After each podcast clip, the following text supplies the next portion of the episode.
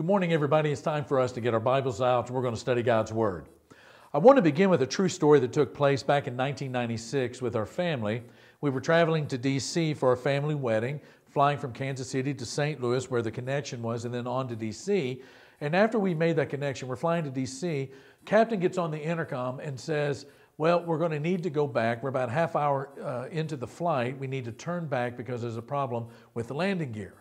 Well, we didn't think too much about it until we landed and we saw all the emergency vehicles lined up along the side of the runway.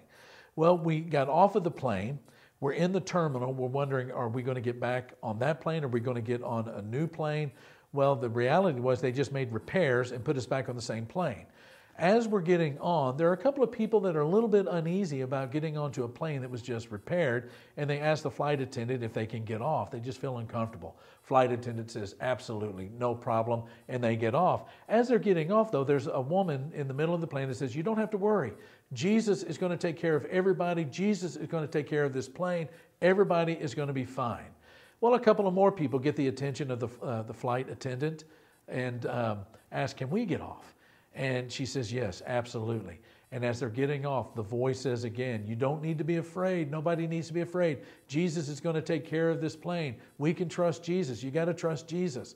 Well, after everybody, after everybody has gotten onto the plane and things begin to settle down, there's a final group that says, ah, We'd like to get off. And as they're getting off, you have the voice in the back preaching again saying, Don't worry, Jesus has got this plane. Well, just as they're about to close the door, the, the flight attendant says, Let me check one more time. Does anybody else feel uncomfortable and they need to get off? There's a moment of silence, and then we're all shocked and we're all surprised because the preacher, the woman who was preaching in the back about trusting Jesus, says out loud, I've got to get off this plane. And it was an important lesson at that moment as I realized that our words about the faith should never be bigger than our life of faith.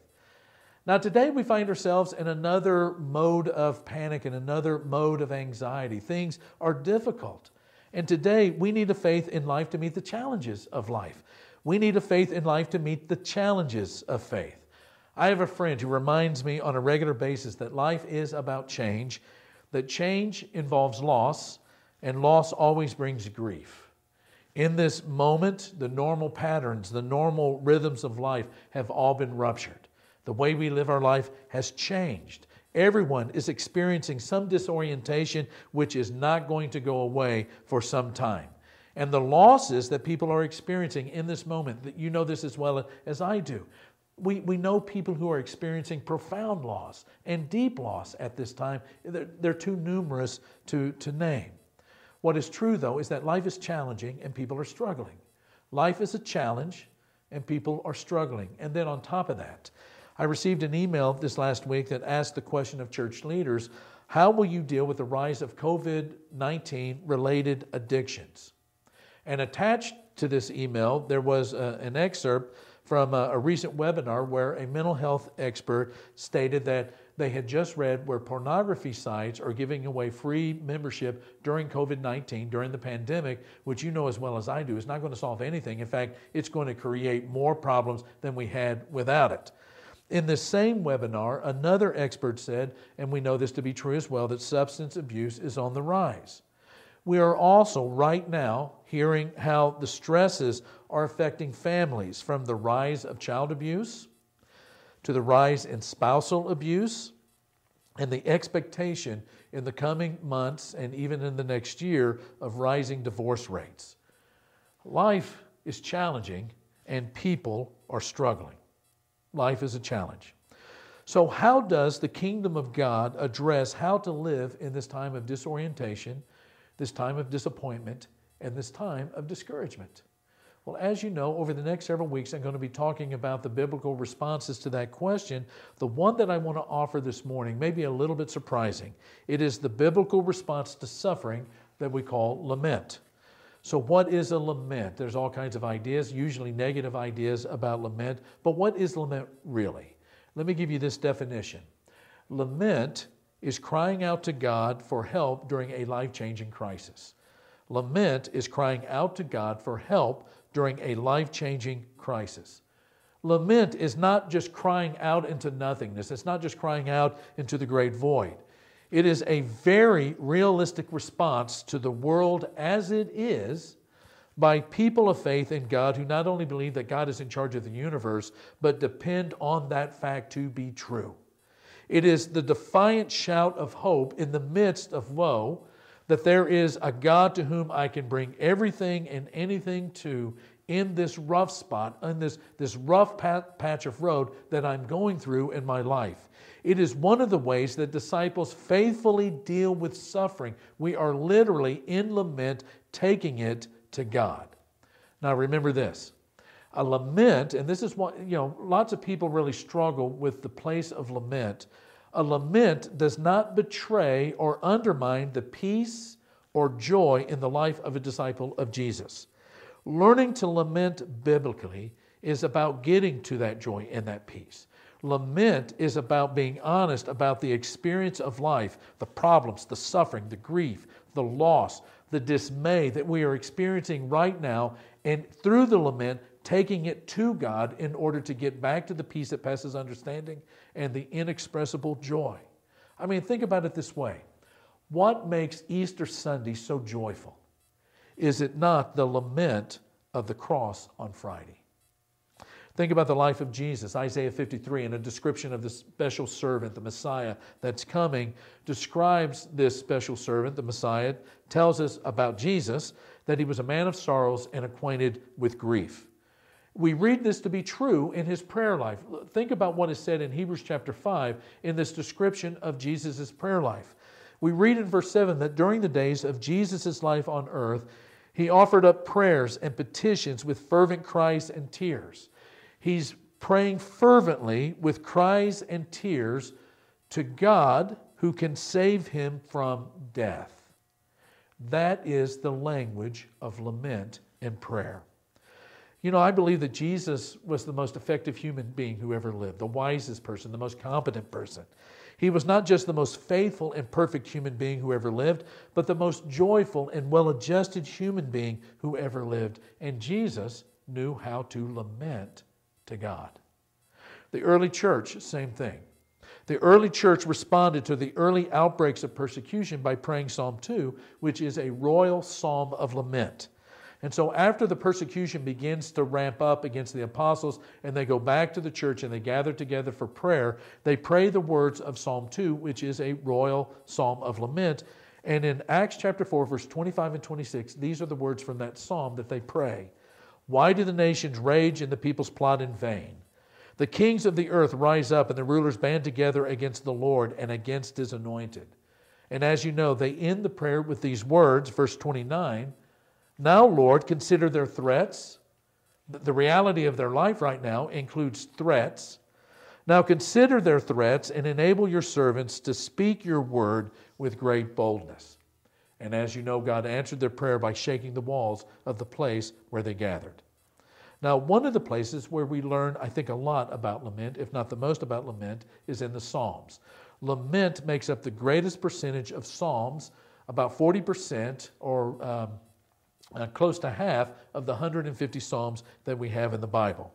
And this psalm, Psalm 30, that Ethan just read, is what we're going to use this morning to help us to understand the components of lifting up a lament to God during a time of disorientation. And we're going to look at it in three parts. We'll start in the middle, go to the beginning, and then to the end. And there's three verbs. It's going to be tell, praise, remember. Let's begin with that first one tell. We're actually in verses 6 through 11. Here, the psalmist is telling his story. Once he thought nothing bad would ever happen to him. Once he thought that he was just sort of immune from anything bad happening to him because of God. And he describes his life this way in verse 6 Now, as for me, I said, in my prosperity, I will never be moved. Nothing can touch me, nothing will ever move me. But as you know, as well as I do, life happens, and the unexpected happens. And not only is it unexpected, but sometimes it's just tragic. And something bad has come at him hard, and he is moved. There were enemies, verse 1, enemies of some sort that have attacked him. In verse 3, he describes what looks like a near death experience to us. And it feels, and we get this because when things are going great, we feel like God is right here beside us. And when things are not going so great, we, you know, God is distant. God is nowhere, you know, where can God be found? This is what it felt like to him. It felt like God had abandoned him, that God wasn't around. It was like, verse 7, that you have hidden your face, and I was dismayed. And it was here that he turned to God and spoke with absolute human, honest, raw emotion.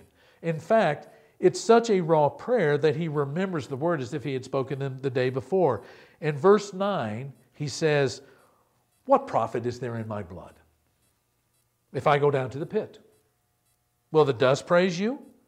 Will it declare your faithfulness?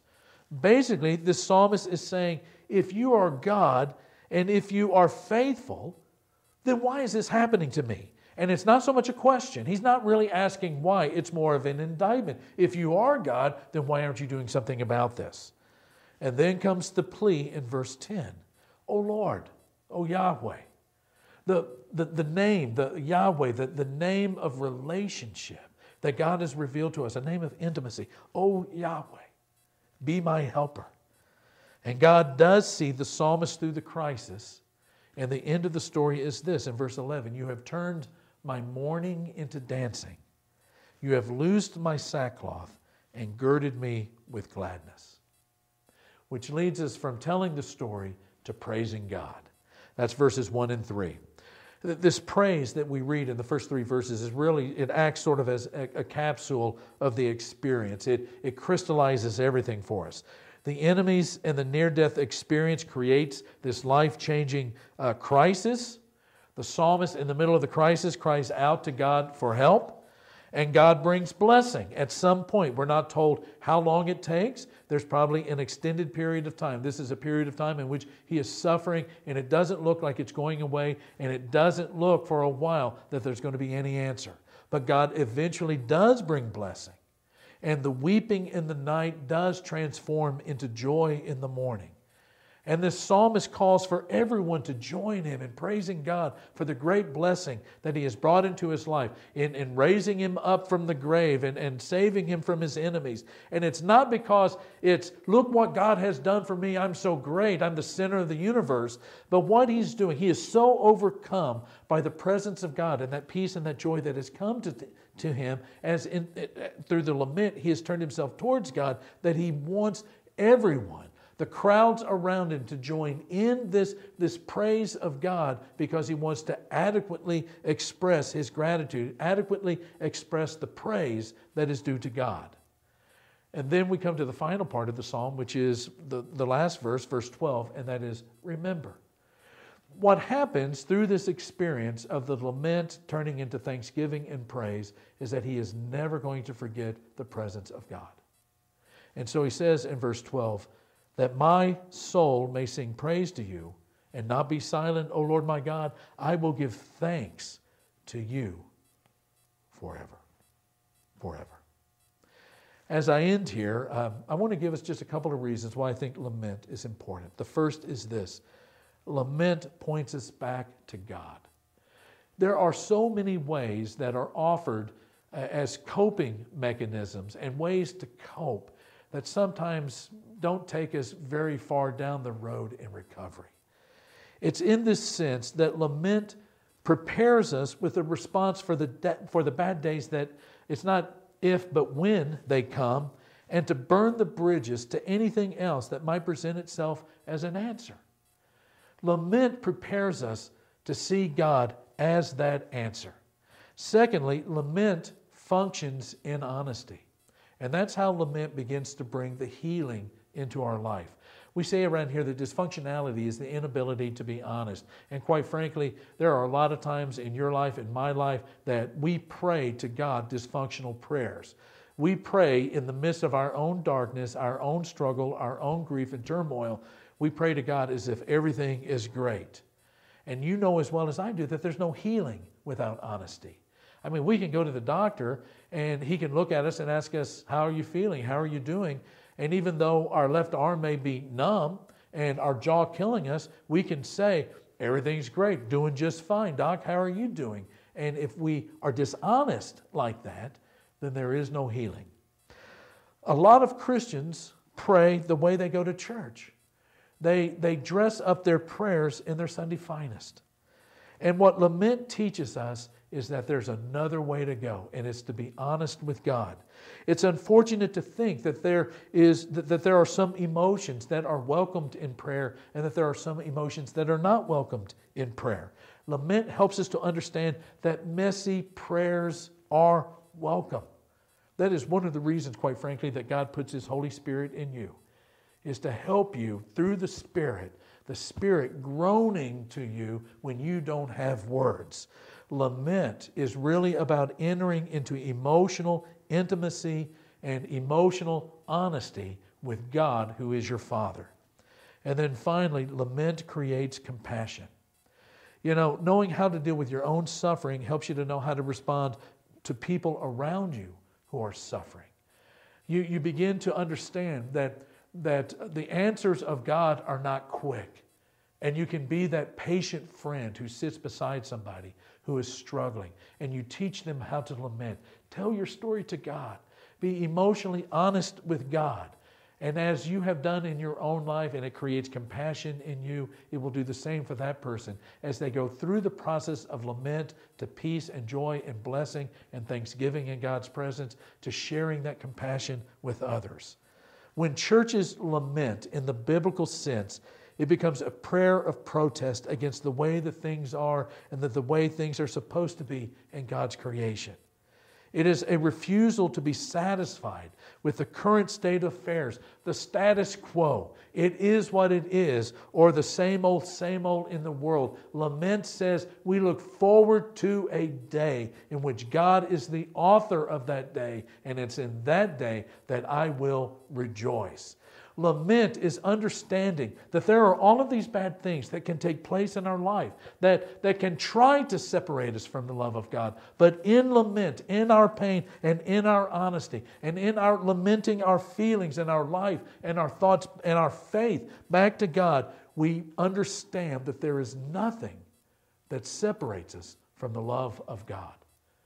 And there is something about the love of God that gives us such a strong footing in this world. Church, let me encourage you that when you go through these tough moments or you find yourself down, be honest with God and lament. And in that lament, as God comes back into your life at some point, no one knows when. I can't tell you that it's going to be quick, but in the process of lamenting, God will take you back to a place of peace and a place of joy. Father, we are grateful for the life that we have in Christ, knowing that there is nothing that separates us from you. That in His taking all of the, the things, uh, our, our sin upon Him, all of the, the horribleness of our lives upon Him, and, and experiencing the forsakenness, that we can know without a shadow of a doubt that we are never forsaken. And that although we are not saved from these bad things, we know that you go through the middle of them with us. And for that, we have strength and gratitude and thanksgiving in our life. Bless us as a people of light and salt in this community in showing folks how to deal with the bad days that come. And we pray this in Jesus' name. Amen. Have a great